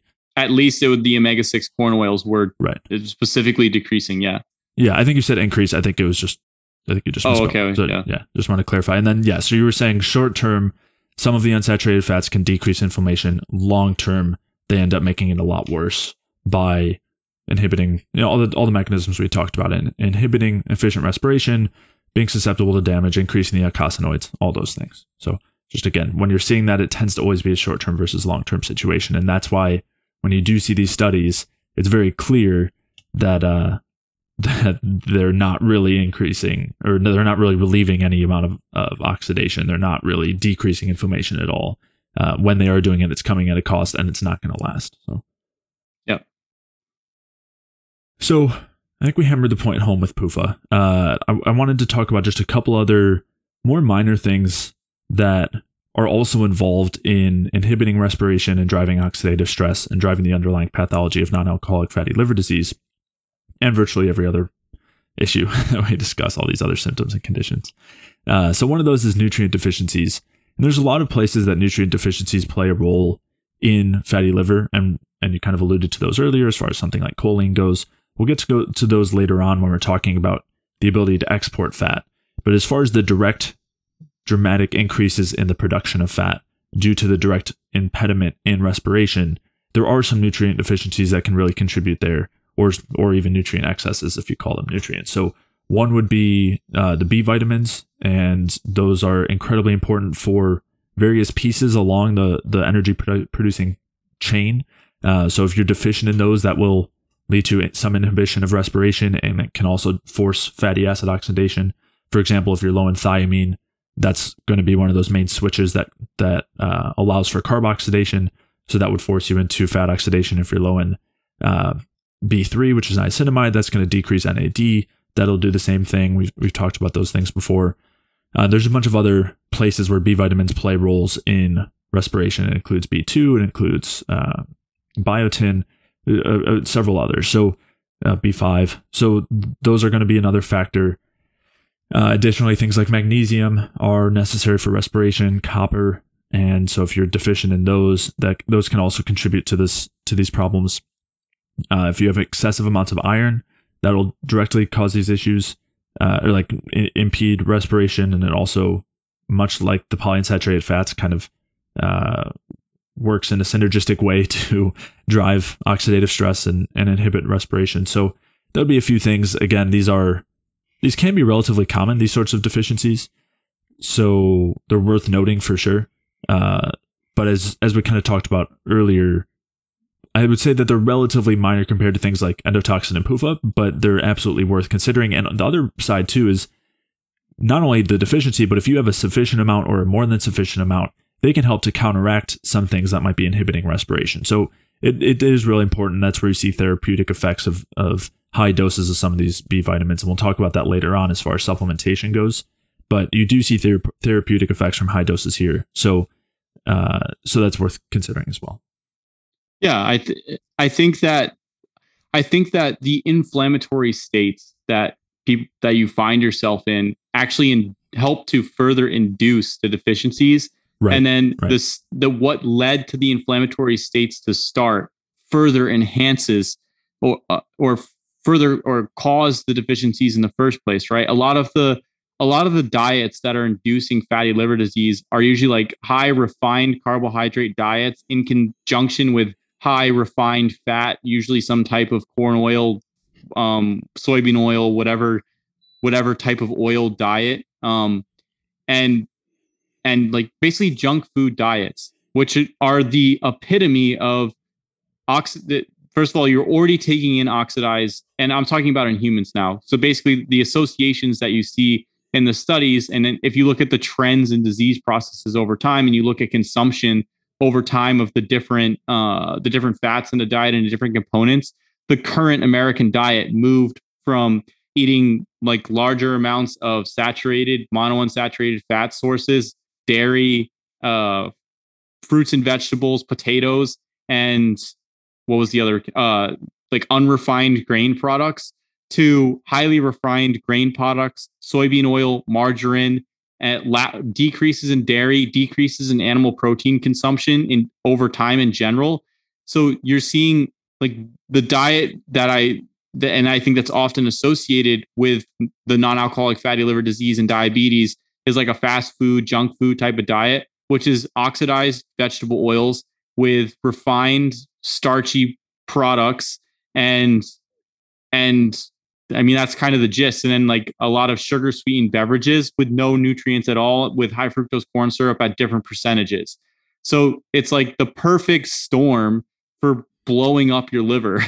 and yeah. so you have like a lack of copper, manganese, um, lack, lack of copper, manganese, iron, all these different components that are necessary for your catalase enzymes and your superoxide dismutase enzymes and glutathione peroxidase. So these are all the antioxidant enzymes that function inside the mitochondria.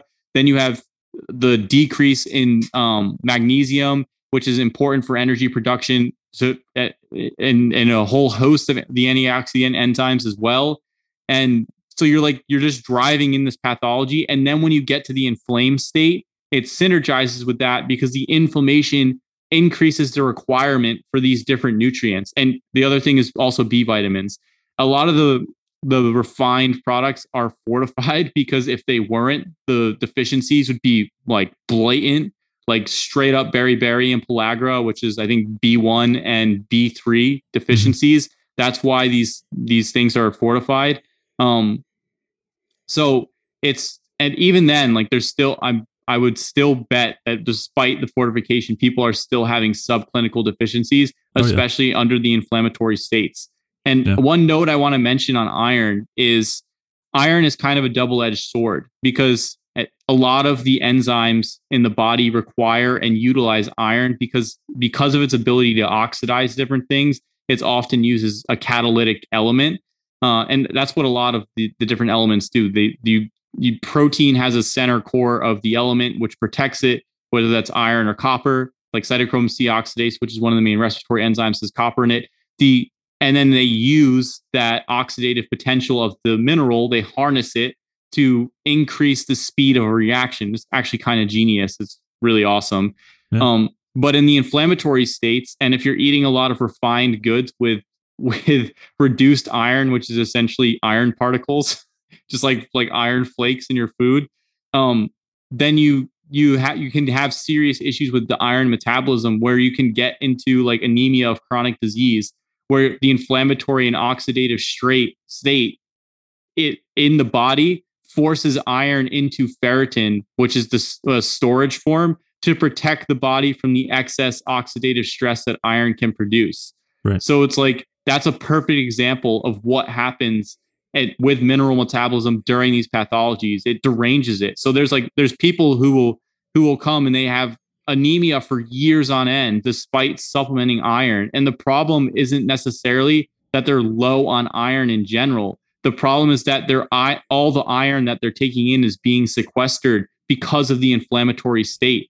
And mm-hmm. so then when the iron's sequestered, it it's again, it's a protective short-term mechanism, but in the long term, if you can't get iron to to be used in the the specific necessary enzymes for antioxidant function, for hemoglobin, which carries oxygen for um, for the respiratory enzymes in the electron transport chain, then now you've just destroyed the entire energetic process, which was initially the protective factor holding up the entire system. So it's really important that that the like that minerals are and nutrients are looked at as well. But this doesn't mean that you need to go and supplement like the multivitamin 5000.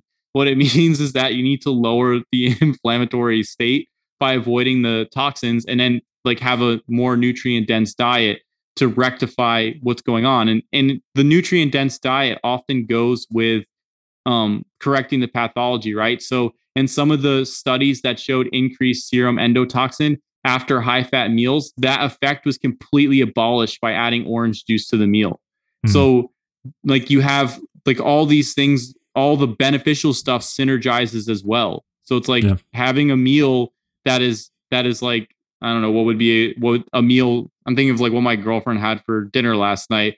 It was like some steak and some a mixture of pomegranate or, and orange juice, and then she had some cooked carrots on the side with macadamia oil drizzled on top. It's like all of those factors are medicine, and they synergize together, and they're protective against the entire pathology. They lower endotoxin. They provide adequate amount of protein, amino acids, and nutrients and then they um, provide adequate nutrients for energy production. So it's like those are the solution. That's like moving the solution is moving opposite of having this this synergy of just crap food, which is essentially yeah. what it comes down to. Um, despite all these articulate mechanisms and whatever else you want to go through, like the actual and the actual solution process goes to be you know relatively simple and straightforward to some extent. To some extent, of course, there's there's nuance. Yes. Just eating a healthy diet is not a simple is is not really a simple uh, recommendation, right? Because that looks very different in in all the you know depending on who you talk to, and that's part of why we're digging into the details here, is because that will help to also elucidate why something like a low carb diet, which we already talked about, would not be a good idea, or something like intermittent fasting. Yep. Yeah, there's definitely there's definitely some I guess discrepancy or confusion in areas for people on what's considered a healthy diet. Yeah, and lifestyle too, right? Like hours of cardio a day, uh, you know, on from there. But yeah. so, so yeah, I think that's a great, way to uh, you know encompass the ideas as far as nutrients go and their their role here. Uh, to wrap this up, there's there's one other thing. So we we've been talking a little bit about alcoholic liver disease versus just regular liver disease, and you know what we're basically talking about is is that alcohol is just a, a good way to cause fatty liver and the progressions from there. Like it is, it, the mechanisms are no different. It's just uniquely capable of driving those mechanisms. And we talked about how one of those reasons is due to endotoxin, where alcohol is very effective at increasing endotoxin production, at altering the gut microbiota uh, in order to do that, and increasing intestinal permeability. And also, it also causes some direct liver issues that Im- impede the ability to handle that endotoxin. So, uh, one of the things that they'll do is is that they'll basically because of the way that alcohol is metabolized, which people it's insane again to compare it to fructose because uh, for one fructose directly rescues and and does the opposite essentially of what alcohol metabolism does where fructose will double the clearance rate of alcohol and alcohol has been shown to reduce the NAD to NADH ratio it's been shown to cause ATP depletion whereas fructose has been shown to reverse those things even though in and again they show there's a couple of these studies that people point to where fructose in a super high amount will deplete ATP but it, those are really just kind of uh, entirely irrelevant even in those studies, it's only transitory. Because I've exactly, looked through those right. studies, it's a transitory depletion. And if you, I think, I think Hans did an article on it where he like compared the pathways between glucose and fructose. And what he eventually showed was, and we there was like a thread on the forum about this with Amazonia and then Hans and and then I think I was talking about it with them too. And it was essentially like while you may initially have a slight depletion of ATP from fructose, overall there's not an actual difference in ATP production. It's not like fructose increases right. the need for ATP over glucose. It was just because of the slight difference in metabolism because of structure. There may be a period of time if you like super load the liver with fructose that in isolation that you can have some depletion like transitory depletion of ATP. Yeah, which it just has to do with the fructolysis pathway and fructose, bec- you know, into the gluc- into the glycolysis pathway. It's it's as you said, very transient. There's uh, you see that in in the metabolism of other things, uh, like even uh, throughout the glycolysis pathway. There's parts where you uh, you like quote unquote deplete ATP. You use ATP to push it down, but big picture, when you fully oxidize glucose, you end up with a far net positive ATP. It's it's definitely you know it's very much the same thing with fructose. So yeah, if you it's like if you wanted to isolate one step of like a 30 step pathway and say this is what happens, then yes, you could say fructose depletes ATP, but it's it's entirely irrelevant. So uh, yeah. yeah. And and so we see these but but in contrast, we see these direct effects of alcohol, these directly liver toxic effects in that it does actually deplete ATP long term. It does reduce the NAD to NADH ratio. Uh, it does you know, we, we talked about the effects with endotoxin. And it also leads to basically insulin resistance and inhibits proper respiration. Uh, another thing that it does pretty effectively in talking about nutrient deficiencies is it depletes various B vitamins uh, in order to basically metabolize and get rid of it. And so, and these are some of the most important B vitamins. So, again, alcohol is just uniquely effective at driving all of the pathways that drive fatty liver, but those pathways are the same. It's there's nothing particularly unique about the pathways. It's just that liver is really good at it, but you can do all of those things without alcohol, just like we've been discussing. So, yep. uh, yeah, just wanted to mention that. And then the other thing too, again, just talking about, just to round out, just to make sure that we're touching on this other piece, anything that is going to inhibit respiration will be contributing to this pathology. We talked about some of the big ones. Psychological stress, in that it depletes energy elsewhere, not directly in the liver, uh, but then drives stress hormone release and will indirectly lead to stress and, and energy depletion at the liver is another good way to drive these processes. Uh, fasting, we talked about that, how that can contribute. Low carb diet, same thing. Starvation, essentially. right, right. Excessive exercise, too, which I know I mentioned, like the chronic cardio situation. Basically, what you're doing is you're using a ton of energy. It's concentrated in the musculature, but those, we've talked about this in the past with the Cori cycle, those end up stealing that energy back from the liver. That's that's uh, basically where it has to come from. It's it's not like it's just isolated to the muscles, and so that will, if you're not refueling well, you'll end up in a, in a stress state that will drive pathologies like fatty liver. So, uh, Yeah. So anything that's inhibiting that process, which is what we talk about all the time on the podcast, will contribute here. Uh, and so, yeah, and that's what you see with with the fatty liver situation. I just wanted to make sure that we didn't discount all these other factors that, while they, they don't need to be highlighted as much in the situation, are still always going to be factors driving uh, driving inhibited respiration and driving this sort of pathology. Yeah, they all work. It's like it's not one factor. They all work together, and it's like kind of hard to. It's like kind of it's kind of hard to separate anything from each other. Yeah. It's like the inflammation from the polyunsaturated fatty acids and an excess of them can derange uh, metabolic energy production. And in that process, it starts to waste nutrients and then it opens you up to a whole host of attacks from like say it starts to impair gut function, whatever it is. And then now you have the impaired gut function with the lowered metabolism all impacting the liver simultaneously and the nutrient deficiencies. So it's like they all and different people's causes for their liver issues can come from different areas. So like while some person it could be alcohol, another person it could be because they like to eat um they like to eat fast food 3 meals a day. Another person because they have an uh, extremely nutrient poor diet, particularly like protein and then maybe choline. Uh, another person it could be because their their diet is very poor in B vitamins. Another person could have been exposed to some other toxin besides endotoxin that like um what is it mm-hmm. aflatoxin from from grain from a uh, like fungal like mold, infested yeah. grains moldy grains or mm-hmm. moldy food or something like that could have gotten liver damage from that and started a pathology around there like they all they all come from different areas. Like you can have a different initiating factor in different areas, but they flow through similar pathways and they synergize in similar mechanisms. And the essential idea to rescue is to eliminate the uh, insulting factor and then provide the nutrition necessary to rebuild the system and then mm-hmm. provide components like some of the the the flavonoids and polyphenolic compounds to protect the liver from maybe the, the oxidative stress or even if that's vitamin C or vitamin E and that's mm-hmm. why you see studies like, oh, vitamin E and testosterone, which is that was a study that Georgie had talked about, like for rescued fatty liver disease. It's like, well, the testosterone can can block some of the effects of cortisol, and then the vitamin E can rescue the oxidative damage. And then, oh, a high protein diet versus fatty liver. It's like, yes, now you're providing adequate amino acids for detoxification and also for synthesis of choline and um and whatnot. So it's like there's a whole host of different ways to go about it. What we're to do, and I guess I'll telegraph it a little bit, is when we get into our solutions episode, it's like we're not going to hone in on like you just need to do this, this one pat, this one thing.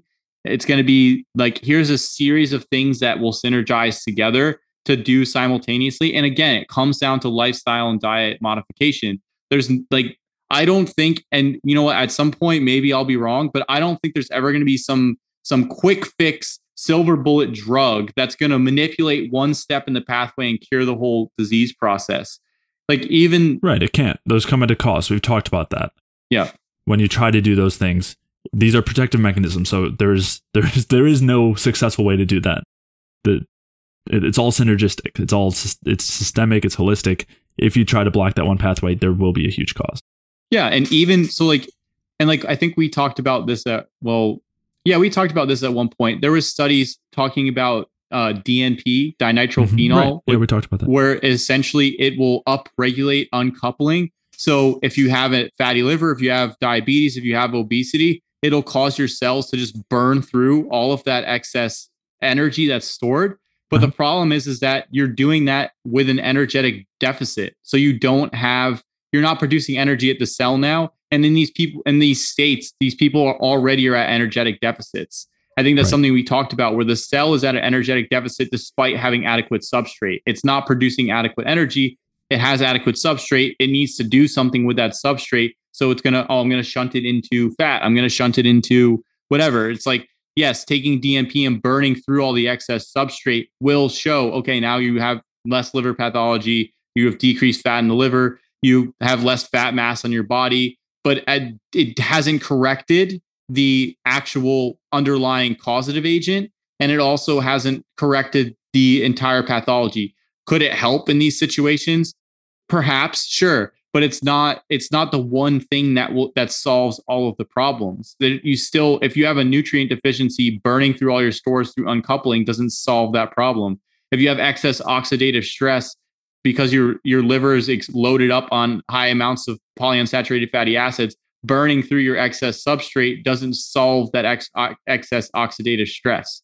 So it's there's like you have to address it from the the multiple angles. And again, I'm not saying to use DNP; it's an illegal compound, and just using it as an example of things that pe- some people have recommended or, or some people are talking about, or even some researchers in PubMed are talking about it as a as a strategy. So yeah, and again, it, the other thing is like what like you have to look at what the actual problem is to look at the outcome because just clearing the fat from the liver while you don't have the fatty liver anymore doesn't necessarily mean that you solve that pathology. Exactly. Yeah. So that's what we'll we'll wrap up this series in these next couple episodes by talk, talking about those things, talking about how to actually address these underlying issues. And uh, now that it's clear what those underlying issues are, that are all going through these same pathways that we're seeing the same metabolic problem, the same energy failure. Yeah. All right, that's going to wrap up part five of this series. Make sure to tune into part six, where we'll discuss how our livers export fat and how this exportation of fat can be blocked in non alcoholic fatty liver disease. So we'll be digging into that pathology. If you did enjoy today's episode, please leave a like or comment if you're watching on YouTube. And if you're listening elsewhere, please leave a review or five star rating on iTunes. All of those things really do a lot to help support the podcast and are very much appreciated. To check out the show notes for today's episode, you can head over to jayfeldmanwellness.com slash podcast, where you can take a look at the studies and articles and anything else that we've discussed throughout today's episode. And if you are dealing with any low energy symptoms, whether that's any of the symptoms or conditions we've been discussing throughout today's episode, like fatty liver or insulin resistance or related conditions like diabetes or heart disease, or if you're dealing with any other low energy symptoms, maybe that's chronic cravings and hunger, low energy or fatigue, chronic pain, weight gain, uh, brain fog, poor sleep, digestive uh, issues or inflammation, or any hormonal imbalances, or any other chronic health conditions like autoimmune issues, then head over to jayfeldmanwellness.com slash energy, where you can sign up for a free energy balance mini course where I'll explain how these different symptoms and conditions are really caused by lack of energy. And I'll also walk you through the main things that you can do from a diet and lifestyle perspective to maximize your cellular energy and resolve these symptoms and conditions. So to sign up for that free energy balance mini course, head over to jayfeldmanwellness.com slash energy. And with that, I'll see you in the next episode.